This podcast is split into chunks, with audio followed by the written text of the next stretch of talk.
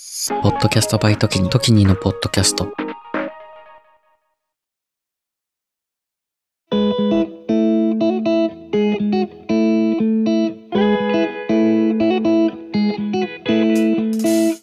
こんにちは地球地元化計画パーソナリティのトキニです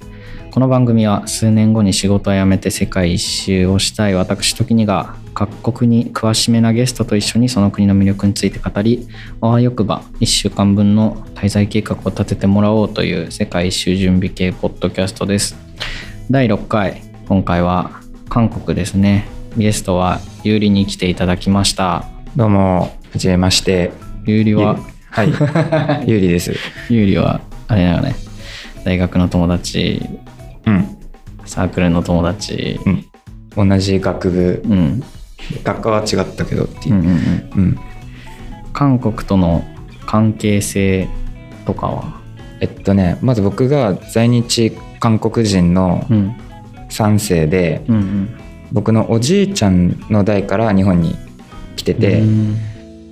在日韓国人っていうとすごいいっぱいいると思うんだけど、うん僕は日本生まれうんで、育ちも半分韓国。うんまあそう、幼稚園は韓国で、うん保育園とかは日本だった。え幼稚園と保育園ってなんかちょっと差は分かんないけど、 うんなんか1歳とか2歳ぐらいまでは日本にいたの。はいはいはいだけど3歳からうんもう六小学校入るまではうんずっと韓国に住んでて、えソウルにその時は住んでて、で小学校になるタイミングで、ーうんえっと、日本に戻ってきた。うんでずっと日本あーあじゃあ半分っていうか韓国はほんと数年だねそうだね3年間ぐらいしかちゃんと住んでなかった。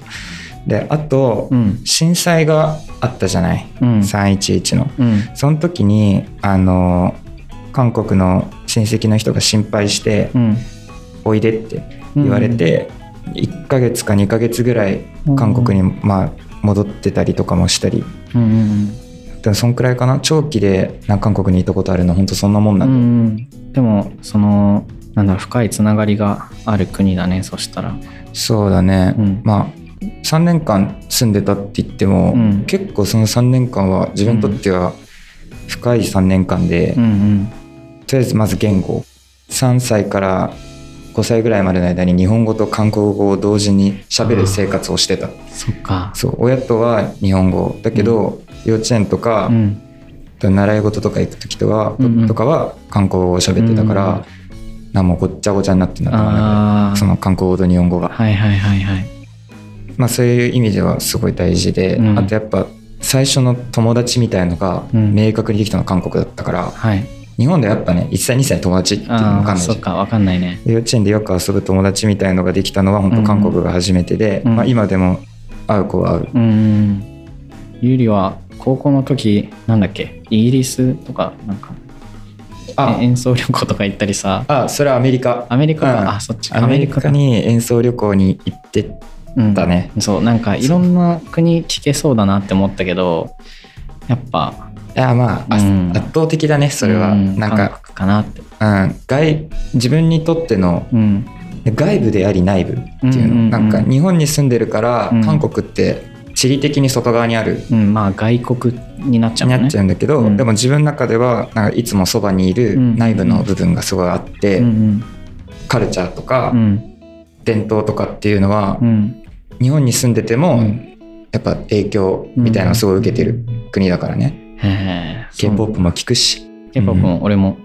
そこそこ好きでえー聞いたりしてるけどえ何聴くのいやまああの TWICE ですねあ TWICE いいね TWICE TWICE K-POP なのかいやだよあなうんそっかだよだよだよ、全身みたいななんか結構大御所みたいな感じになってるけどそうだうね、ん TWICE はいやダンスも歌もめっちゃうまいなっていうのを積もる話が積もりそうなのでそうだねそうそのこの辺りでこの辺りでそうだねそんな韓国ね有利に聞いていこうかなって思うんだけどうん僕はね実は韓国は3回ぐらい行ったことがあっておお初めての海外なんか物心ついて初めての海外旅行は多分韓国だったね、へえあの親父に連れてってもらってうんうんそれはソウルかなあそうで2回目も親父と2人で行ってうん中学生ぐらいかなでプサンに行ってあプサン、うん、そうで大学4年の時にもう一回ソウルそれが初めて友達と行ったうかんら、いいねうんまあ、あんまり全貌は分からずっていう感じだけどねなるほどうん、じゃあ結構最近に行った、まあ、記憶がいっぱいあるのはやっぱソウルってことかそうだねソウルだねソウル、うんうん自分で調べて自分で行ったからやっぱりあー父さんとかはあんまり連れてかれた感じだね、うんうんうんプサンはやっぱうんうん魚介ととかが超うまい印象で、うんそうねあとはまあソウルはまあそうね言わずとも知れたうんいや本当に多分日本の人が旅行行くってなったら、うん真っ先に浮かぶのソウルじゃうない、んソウル多分旅行といえばまあタイかタイか韓国みたいな、タイ台湾ソウル、ううん、んいい近いもんね、うんとかがなんか、あとはなんかバリ島とかう、ん、バリ、うん、そうなんかその辺の島みたいなあとグアムハワイとかかな、ああそうだね、うんお金があればハワイ、うん、今日はどこをおすすめしてくれるのかな今回僕俺がうん紹介するのはねこの島島めちゃめちゃでかい島があってこうれんチェジュ、うん、これが韓国語で読むとチェチェジュ特別자치도、うんせえっと、チェジュ特別自治道うんうんうんこれ最近名前変わったんだよねあそうなんだチそェジュチェジュ島っていうのは、まあうん聞いたことはあるけど、う、うん、でも今回ゆりがチェジュを紹介したいって言って調べてうん、初めて韓国に島があったんだって気づきましたね まああるに決まってん日本にも島いっぱいあるし別いやそうにねあるに決まってるけどでもそういうなんか韓国といえばあの半島みたいなバイアスがあったんだなっていうのをああまあ気づいたねまあ本体はこれだからね、そうまあ島ってさ、うんやっぱちょっと除外されがちだようね、んなんかうんちょっとなんか人のこと言うのあれかもしれないんだけど、う日本でいう沖縄に近いくところなのよああそうなんだ歴史的にもそう、はいはいはいすごい近い雰囲気があって、うんうんその結構でも自分にとってうんチェジュ島っていう島は本当に大切なうんうんなんかアイデンティテうィんの一つで、うんあの自分のうん先祖うんはチェジュ島なのよ、へえで自分の本本籍うんがあるのはチェジュ島なのへえそうなんだそう韓国の本当はにいね、はいはいで日本の在日韓国人うんで今日本には40万人ぐらいいるんだけど、うん多分ねそのうちのね40%ぐらいいや持ったかな、でうもん結構の大多数がチェジュ島出身なの、へえそうなんだそう不思議だけどね、うん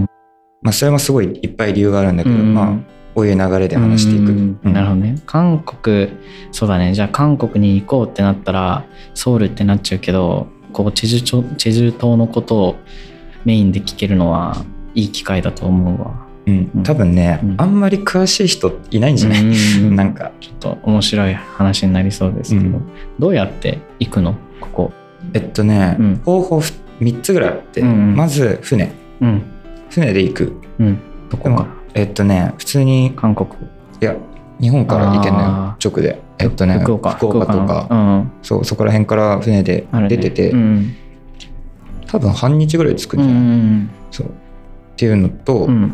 あとはまあ日本から、まあ、直でうん行く方法もあるし飛行機、飛行機うん、あとはソウルからトランジットで行く方法が、はいはいはいなるほどねまあ、場合によっては、うんそのトランジットの方が安かったりすうる、んうんあソウルと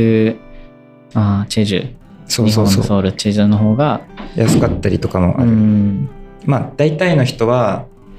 なんかチェジュまずチェジュに行って、うんチェジュからソウルに行ってソウルで一日遊んで帰るみたいああそうなんな、だっていうパターンの人多いよ。はいはいはい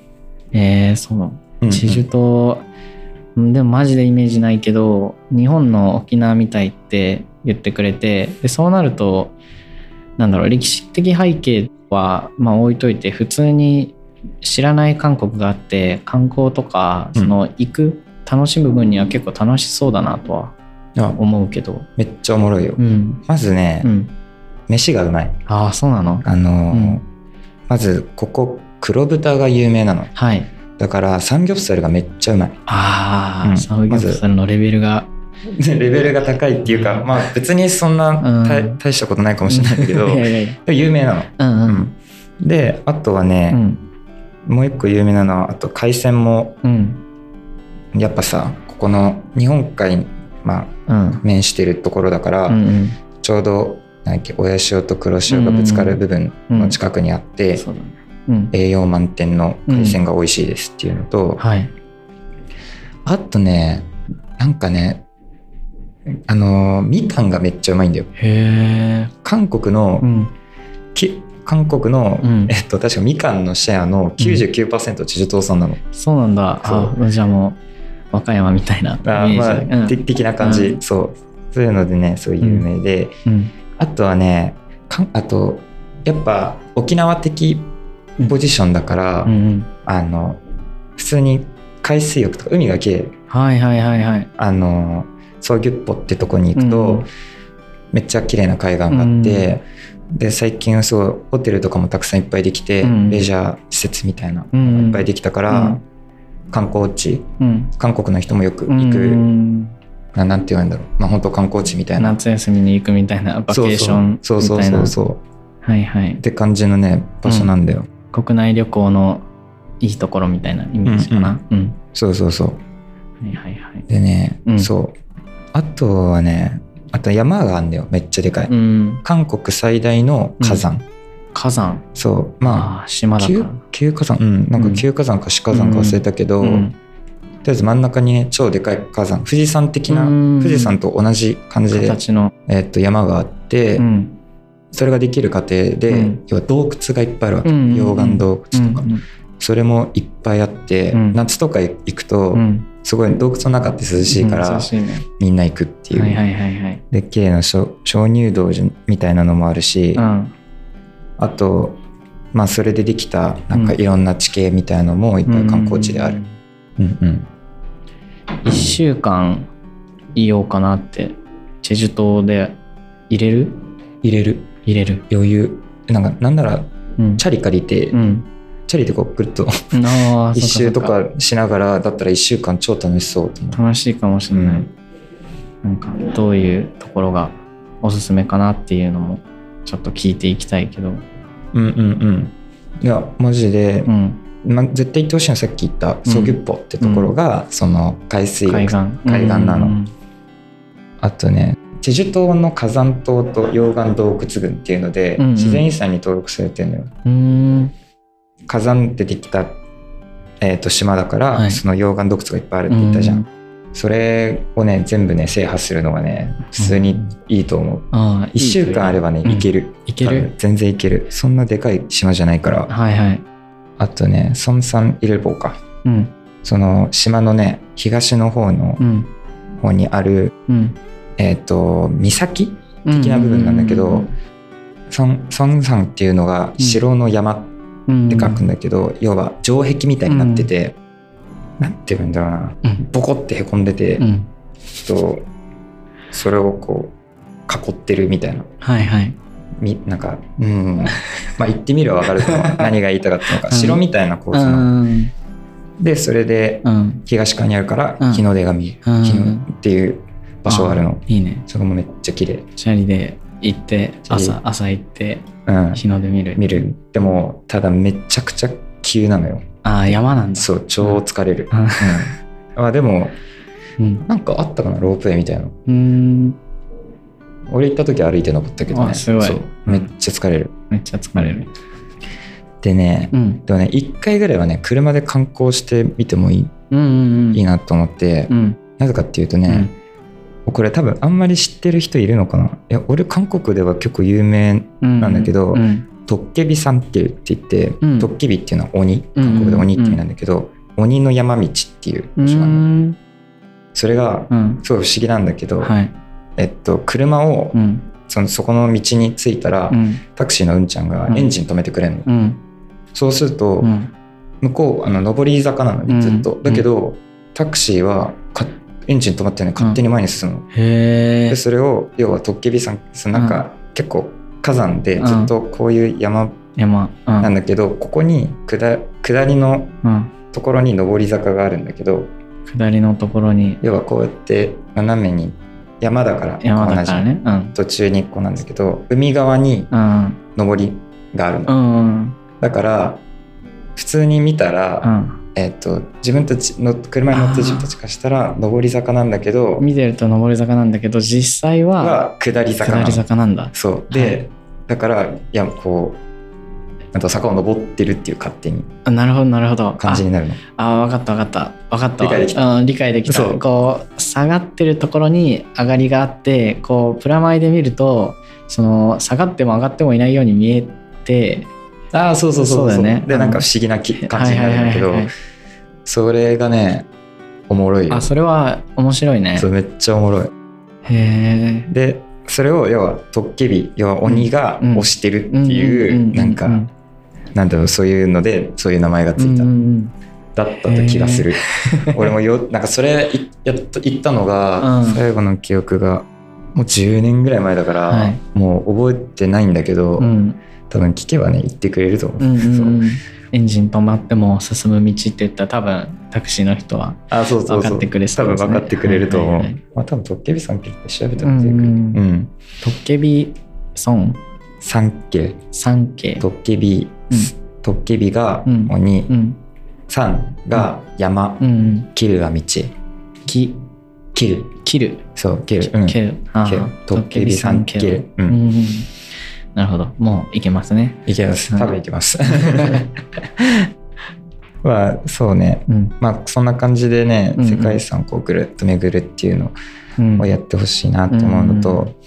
であとはね、うんまあちょっとねこれはもしかしたらなんかまあもし俺が1週間行くっていう体だったらの話なんだけど、やっぱチェジュ島の歴史とかうん。も知りたいからう、ん。建国神話みたいのがあるのねああ、なるほどね。そうでそのそれは韓国のってことそれともチェジュのチェジュのあー、チェジュのね。要は沖縄の,、うんその琉球と一緒で、うんえっと、チェジュにもなんかそういうのが、うん建国神話があっはて、いはいはい。なんか3人の王子が降りてきて、うんその王子がうんチェジュをこう3つに分割しうて、んうんうん国をそれぞれ作ってみたのがあうっんっていう神話があったりとかうんっていうのを、ででそれの王子様3人がうん。降りてきた場所っていうのがあって、ああ、なるほど、なるほそどう。そこもなんかボコって混ん でてなんかあるんだよそういうのが。うんでそれもうん。ぜひ行ってみてほしうい、ん。面白いからね面白いなその海外ってさ歴史のイメージあるけどさこうその世界史うん世界史は勉強するけどさその土着の信仰とかさ土着の神話って基本勉強しないじゃん日本で、ああまあそうねうんうんそれっ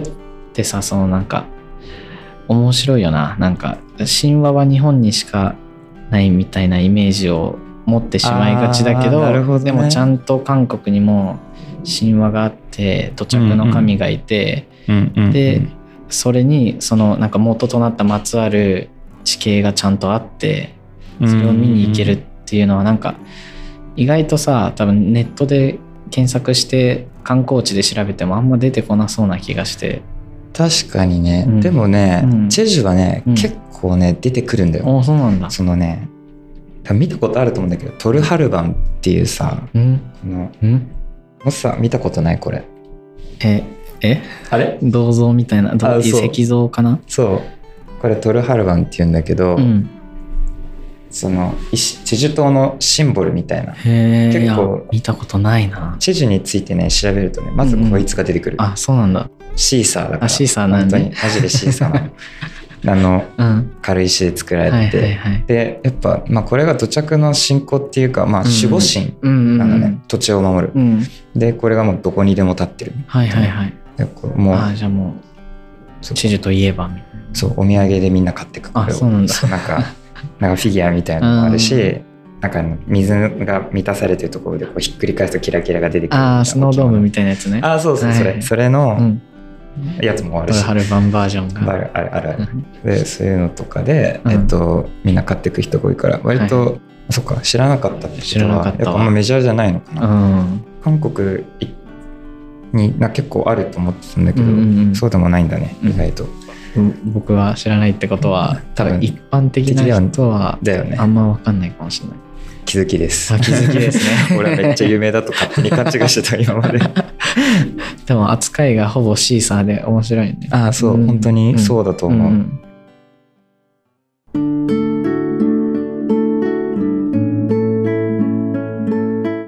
いる現地語コーナー。このコーナーは、せっかくその国に行くのだから、現地の言葉を少しでも学んでたら、全然楽しみ方も変わるよねという、現地のコミュニケーションヘルプコーナーですね。なるほど。 はい。なるほど、なるほど。韓国語は、まあ、カムサハムニダ、アニョンハセヨぐらいしか知らんけど。なるほどね。うんまあ、でもそれ分かってれば、まあ、なんとなく。うんうんうんもう多分みんな結構分かってることだとは思うからうん、アニュアンセヨガムさんみたいな。ううんん。もうちょっと突っ込んでいったら面白いなと思うけどなんかおすすめの おすすめの言葉っていうのもあれだけどああ、あるよ。うんえっとね、まあでも結構ね、例えば観光語の授業とかうん受けた時にうん絶対言われるのはね、うん学科受精よ。うん学科受精を学科受精よ。学科受精をこれはね、うんあの、安くしてください。ちょああっと安くしてくださいっていう意味。まあ、直訳だと削ってくださいって意味なんだけど、はいはいはい韓国で、えっと、学科受精よっていうと、うんもうちょっと安く安くっていうう、んうんまあ大体ね、例えば、うんまあ、トンデムンとか行くと、うんうんうんもうもうパチモンなのか本物なのか分かんないけどすんげえ竹服があれよねああったりとかうん安、めっちゃ安いそうなのに竹とかあるわけ、多分60 6 160%ぐらいの値段で多分買ってる多 分ねうんうんまあものによるけど、うん観光地あるあるそう隠せよっていうともううんもっと下げてくるうんうんと思う、絶対使わなきゃいけないじゃん。そうえでもね絶対買い物してね一回はね使ってみた方がいいと思う、うん。もしかしたら安くなるかもしれないね。うーんうん向こうの人はまあそうね、うんもっと韓国語でコミュニケーション取れたらめっちゃ消せるかもしれないけど、なんかこっちがかかるぜよって頑張ったら、うん。ああじゃあみたいな感じで多分はやってくれると思うよ、うあ、ん韓国は結構日本の人は買い物に行くことも多いと思うから、ちょっとそうねチェックしておきたい言葉でですすね。ね閣下女性はっていうとね、はい。でねあともう一個はね、うん。ちょっと俺のし親戚の人の話なんだけど、うん。なんかてか俺もそれで話を聞いて、うんああなるほどみたいな思った言葉があって、うん。韓国でご飯食べに行くとさ、うん。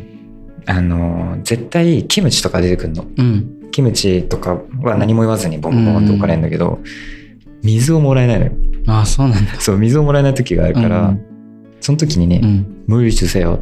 む、無理む、受精よむ、受精を。そう水くだ さい」そうあの俺の親戚はその言葉だけ覚えて韓国で生き抜いたっつってあーお水は、そのサービスでもらえるってこと、それ言うと。うんサービスでもらえるんだけどねなんかたまにお店によるんだけど、うんいやもうどの店でもうんキムチは絶対出すけど、うん水が出ない場所がたまにある、ああ、そうそうなんだ。 意味わかんないけど意味わかんない。そう。向こうはでも本当にそれくらいね、うん。あの、まあ、キムチはマスト、マストなんだね。そうだけどあの水は別にっうんていう感じだからね そう飲んでください、お水。そうでも多分最近はわかんないけどさコロナになってからさ、やっぱそういうのとか、せうん水ぐらいだったらさ自分でできるから、うん。なんかセルフになった場所が増えたかもしれないんだけど、うんうんまあ無理せよって言まったあら、言って、セルフだったら、まあ、セルフで行けばいいから、そううんそうそうそうそう、うんセルフですってっうん。言われるからね。ていうねそう、うん。とかかな、うん韓国覚えておいて得な韓国語、うん旅行で生き抜く韓国語だね。 いやそうマジで、うんあの実績もあるから親戚それで帰ってきたから、ね、そうえー、あとなんだねなんかある可愛いですねとか可ああ。愛いですねとかもね、うん。伝えたい時はあるかもしれないね。ナム예쁘네요 なも、ナムなも、 예쁘네요 やっぷねよ。まあ예쁘네요一쁘네요どっちうでも、ん。なま、なむ、飲むがとてなむ。もうん。とてもって意味うで、ん。 예쁘네요 うん。が可愛いですね、うっん。ていう意味いいじゃん。うんソウル行って、クラブ行ったりとか して。でもねソウルのクラブう、んまだ行ったことないんだけどねすごい行きたいんだけど、うん。うん。えっとねまあホンデうん。ほんで、といえばクラブそうなんだ。そうクラブっていうかなんか日本の下北うん。渋谷みたいな感じの場所だから、うん。そうすげえ楽しいよきっとほんで、行ったことあるけど、行ってないわ、クラブとかは。あでもね結構ね、うんいっぱいあるマジで探すとちゃんと行くつもりで行かないとね。うん、そうダそメうだそうね。そうそう、うん。そうねそういう感じうん。十分か、うん十分、十分。三まあ、い全部いっぱいありすぎてもね覚えられないからね、うんそうこんくらいお金のことと水分のこととあとはまあ可愛いです人ねっていう間関係です人間関ね係かなり必要な情報じゃないかなこれはああよかったよかった、ありがとうございます本編に戻ります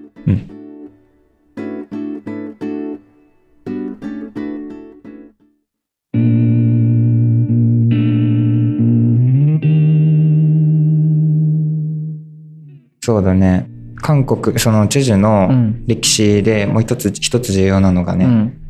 戦争がうん終わった後うんに一回大量虐殺があったのうんそれがしかも結構その戦争の時にチェジュにはそういう日本兵がたくさんいっぱい来てて、うんでその時に飛行場とかうん残壕とかも作ってそれもまだ残ってるんだけど、へー飛行場のねうん中にうんゼロ戦を隠してた場所とはいはいはいはいはかい全部残ってんのよ。そうなんだでそこんで今ゼロ戦のところに、うんあのを模した飛行機のうんなんか作り物みたいオなのブ作ジっェみたいなのがあって作って、うんそこにみんなが戦争なくなりますようにっていう絵馬あー絵馬み絵馬じゃないけどそういうの書いて貼ってるやつとかへえあったりとか、うんででそこもそうなんだけど、うんその後にねうん日本兵がうん撤退した後、うんチェジュは、うんえっと、韓国の軍が支配することになるんだけど、うんそのねその時に韓国がさうんすごい北朝鮮って今うん今休戦状態じゃない、そのまだ戦争が始まる前夜の時に、うんあの要は北朝鮮共産主義のうんうん国、でで民主主義の国だから、その民主主義のこの南のまだ韓国がまだできて間もなかった時のうん統一大統領選挙、要は北と南の統一の選挙をやろうって話になったの、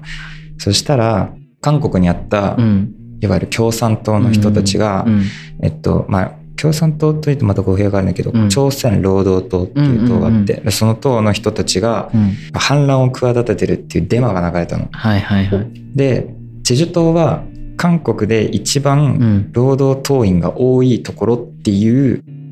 あの要はデマというかデマっていうかステレオタイプがはいはいあはっいはていそれで、えっとここでうん大量虐殺が起こったの。ああ本島からそう軍が来て、うん軍人がチェジュにいて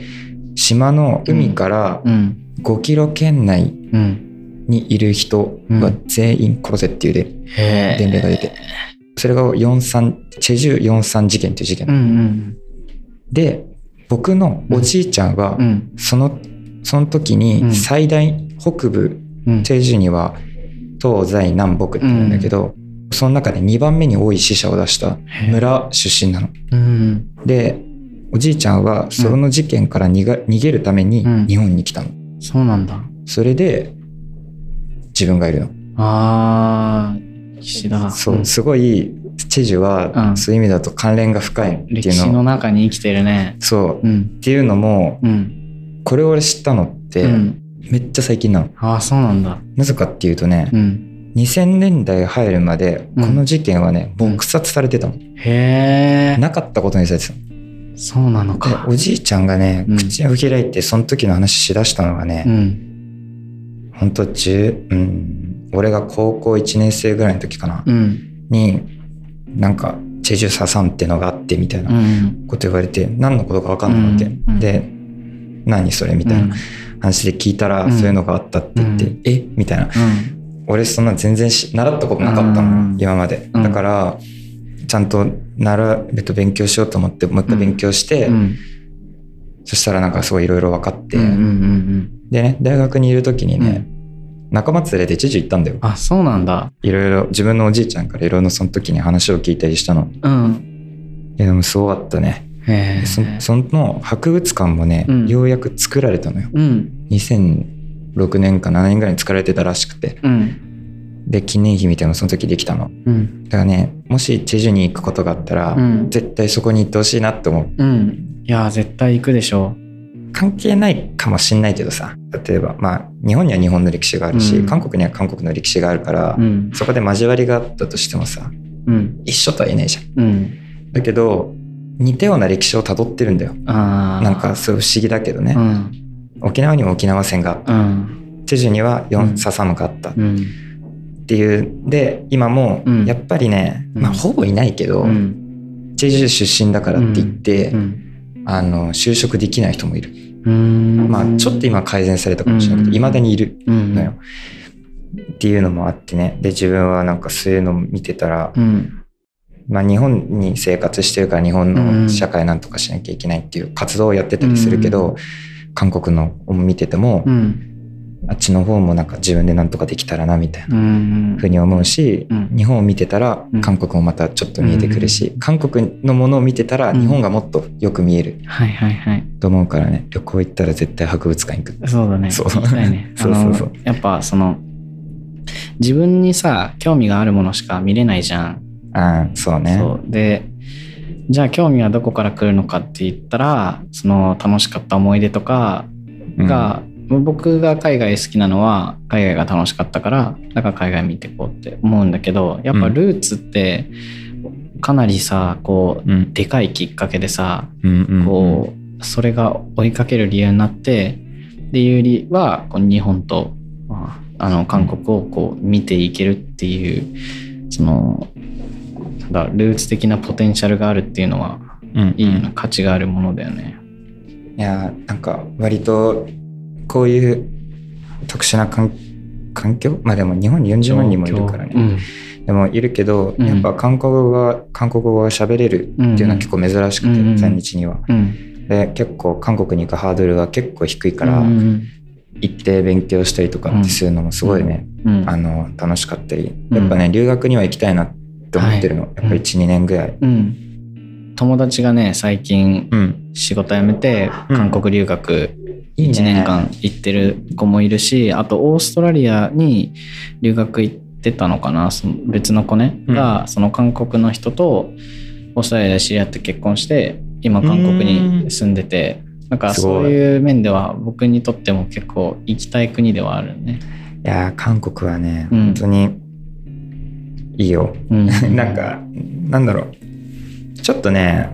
実を言うとねあんまりね、韓国好きじゃなかった時期があったんだよね、高、校の時かな、うん高校中学ぐらいかな、うん時はねそう韓国苦手でうんなぜかっていうとね自分の中にとってはねう、ん日本よりも韓国の方が差別する国っていう印象があったのようん、在日韓国人を差別する国っていう韓国がそうあそうなんだ。そうで実際にね韓国うにん留学に行った在日の人が、まあ自分は在日韓国人だから、うん韓国人のアイデンティティを持ってるから、韓国行ったら受け入れてくれると思ったわうけん、そしてもうでも韓国語が喋れないのねあんまり、うんだけど自分は韓国人だってアイデンティティのこと言ったら、うんお前韓国語喋れないのなんで韓国人だと思ってんの自分って言われたんだってあそれが超超ショックでーはい留学やめて帰ってきちゃったの、ショックだねその話を聞いてから韓国って嫌な国だなと思った のよ、まあ友達を傷つけられたらねそうだけそどうだねでもそういうのも考えてみたら、うん韓国人っていうのはやっぱ韓国語うんが大事なんだなみたいな日本人と似てるね日本語がそう大事そう日本語が喋れることが大事ことが大事だねそう、うんまあでもそうやって考えてる人がやっぱいるっていうのはね、うんうんなるほどなって思うけどねでも自分はね日本語喋れるけど、うんお前は韓国人だって言ってのけ者にされてきた過去があるから、うんなんか一概に日本が日本語を大切日本人かどうかを判別するのが、うん日本語かどうかは分からないけどそうだねやっぱ言葉だし韓国人とのそれすげえ大事なの、うんパスポート持ってることよりもねうんっていうのがあってねそう不思議な経験だったからね、はいはいでもそういうの分かってくるとまあなんかいろいろ理由があるんだなみたいなのうがん分かってくるしちょっと行って勉強してみようみたいな風に思ってなんうかん自分でも調べてみたりとうか、んまあ韓国の中学の時とかはうん母国訪問なんか旅行みたいなのがあって、うん韓国に一回行ってみてはいはいそのいろんな文化体験をするみたいなプランにうんも積極的に参加したりうとかね、んしてなんとか知ろうとしたわけうんこの国をこの国をねそうですねそうっていう感じやなはい、そういう感じ。僕は、そうだね、あの、本島しか行ったことないし、だから、イメージ、イメージはなんか、火山があってみた いな、そういうまあちょっとはね、チェズ島についてのイメージもついたし、うんそれに、世界旅行っていうイメージよりも、やっぱり、その自分のことをもっと知るために日本と比較文化みたいな感じでチェジュ島はすごい面白そうだなって思いましたね。ううんんなんかうんそうだと思うやっぱ似てるなって思う、ううんうんうんんうんうん、まあ、観光地も結構ありそうだし、そうそんねくらいめっちゃあると思う、ん結構いろんななんか最近はね、うん中なんか資本がすごい流れてね、うんうんそのさっき最近名前変わったって言ったじゃうんんチェジュ特別自治道ってうんこれはねつまり経済特区なのようんその経済の面では、うんチェジュ島の中で決定をして、うんえっと、行政の管理をするっていう特別な地位をもらったわけうんうんそれを持ってるのは、うん確かソウルうんとあとねあ待ってソウルとうあんとテジョンテグとうんチェジュ島しかない、うんじゃあ僕が知らなかっただけでちゃんと旅行先ですね。そうなんです、うんうん でもやっぱソウルには負けるから、うんうんソウルが強すぎるのかなと思うんだけど、最近はねちチょェっとジュもね、うん、今回聞いてくれた人たちは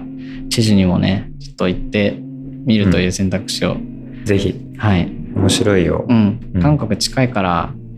ソウルだけ行く時と知事だけ行く時があってもいいかもね日帰りで行けるうん普通にか近すぎるからそうだね、うん近いんですよ実はそうめっちゃ近いはいこんな感じかなうん今日はちょっと毛並みが違う 話だったけど今までとはあまあそうだうんね、うんまあちょっとねチェジュの話するとうんうんやっぱ絶対なんかうこんの話したいなっていうのがやっぱあってね、うんうん多くの人に知知ってほしいなって思う事実だし、うんまあ、ねうんそうだねそれも踏まえていくっていうのもその、まあ、魅力魅力でもあると思うからうんそんな感じうん地球地元化計画ではお便りとゲストを常に募集していますどちらも番組概要欄トップの時に総合リンクのお便りフォームからどうぞ皆様からのお便りお待ちしておりますまた当番組は不定期更新なのでポッドキャストの通知ボタンをねポチッとしていただけると更新が分かりやすいかと思いますのでよろしくお願いします最後ゆうりから何かありますかああえっとねそうだな、うんえっと僕は、えっと普段 D2021 っていう、うんえっと団体うんで、えっと、アジアンカンフージェネレーションの後藤正文さんうんと哲学研究者の、えっと、永井玲さんっていう方と一緒に、うんえっと、D ラジオっていうポッドキャストを、うんえっと、運営していて、はいえっとまあ、多分リンクを貼ってくれるうの、貼んありますってくれてると思うのでぜひそこから Apple Podcast と、えっと、Spotify でうん聞けるようになってるので、うん今全41回ぐらいやってて、うんうんうん1年ぐらいやったのかな、うんやっててもしまあもし自分の結構僕のもう何回か出てる回があるんだけうど、出てるその回は結構ねディープ結構重い話をうん して いてまあでももしこれで韓国うんの知事だけじゃなくて韓国とかうん歴史とかにすごい興味を持ってくれたら、うん聞いてくれたら多分すごい楽しいとう思う、うんん面白い面白い勉強になるかもしれないので、ぜひ聞いてみてね、はいっていうお願いしはいあのお願いしますゆうりの D ラジオはその後藤さん後藤正文さんのうんラジオが昔結構好きでそれを追いかけてて、えーそうなんだそしたら「あれ有利じゃないこれ」ってそのルートなんだそうそうそしたらインスタでたまに有利上げててうん「あだよね」みたいな「有利だよね」っていうそそうっちルートそっちルートなんですよ実は。あそっか俺がうんうんうちさんと一緒になんかいろいろやってるっていう話は草君の人には別に話してなかったもんなうんうんうん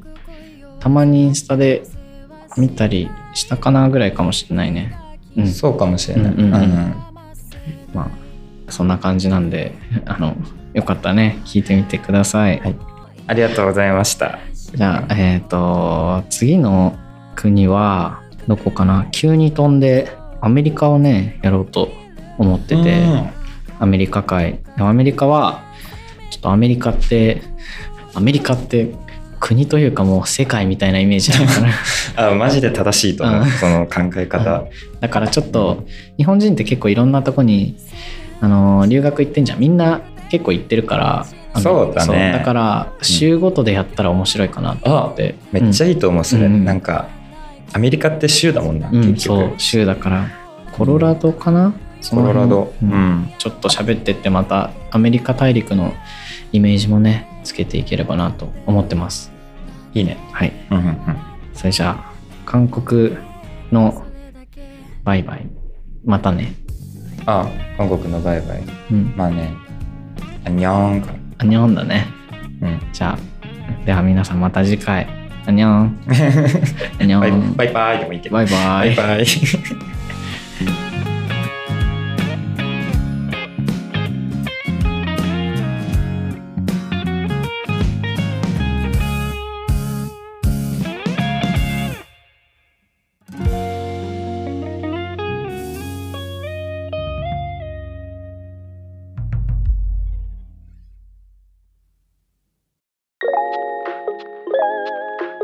地球地元化計画をお聞きの皆さんこんばんは僕トキニが心の内をとつとつと語るちょっと社会話深夜系ポッドキャストエモーショナルのロジックは毎週火曜日深夜に配信中番組は概要欄トップのトキニ総合リンクから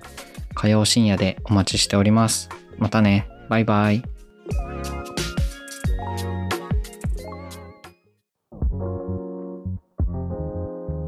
時にです今を精一杯生きる同世代ゲストたちとのフリートークの中からみんなの将来への種を見出していく未熟な僕たちの未来へのアーカイブ Z 世代のスポットライトは不定期随時配信中番組は概要欄トップの時に総合リンクからみんなに聞いてもらいたいお話たくさんあります